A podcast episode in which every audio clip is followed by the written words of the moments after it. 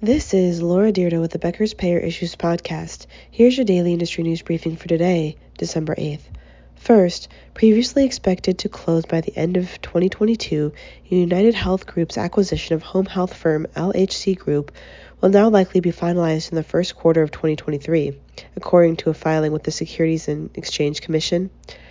The agreement was extended until March 28th, according to the filing. United Health and LHC also certified to FTC their substantial compliance with the June 10th request for additional information and documentation regarding the proposed acquisition.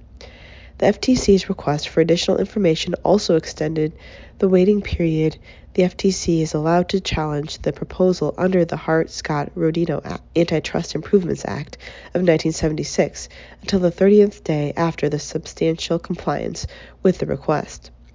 United Health Group's Optum unit agreed to buy the Lafayette, Louisiana based LHC in late March in a $5.4 billion deal.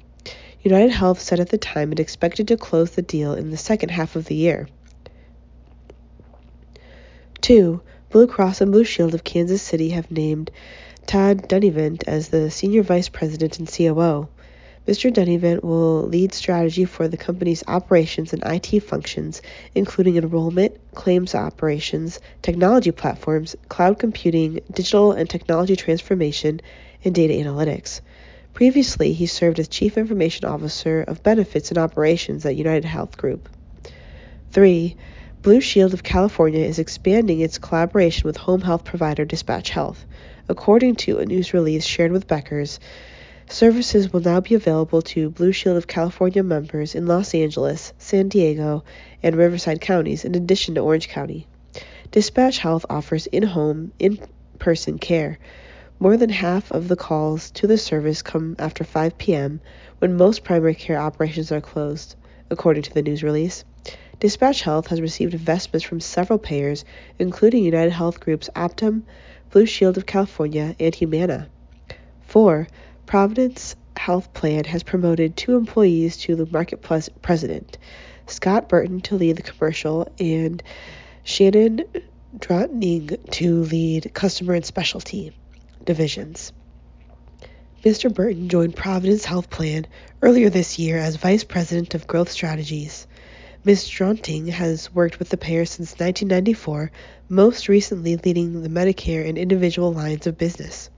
Providence has recently named a new CIO, COO, and Chief Communications Officer.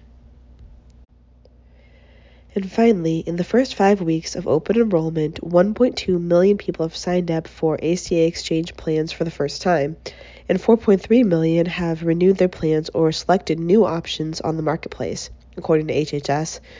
New enrollees are up 40%.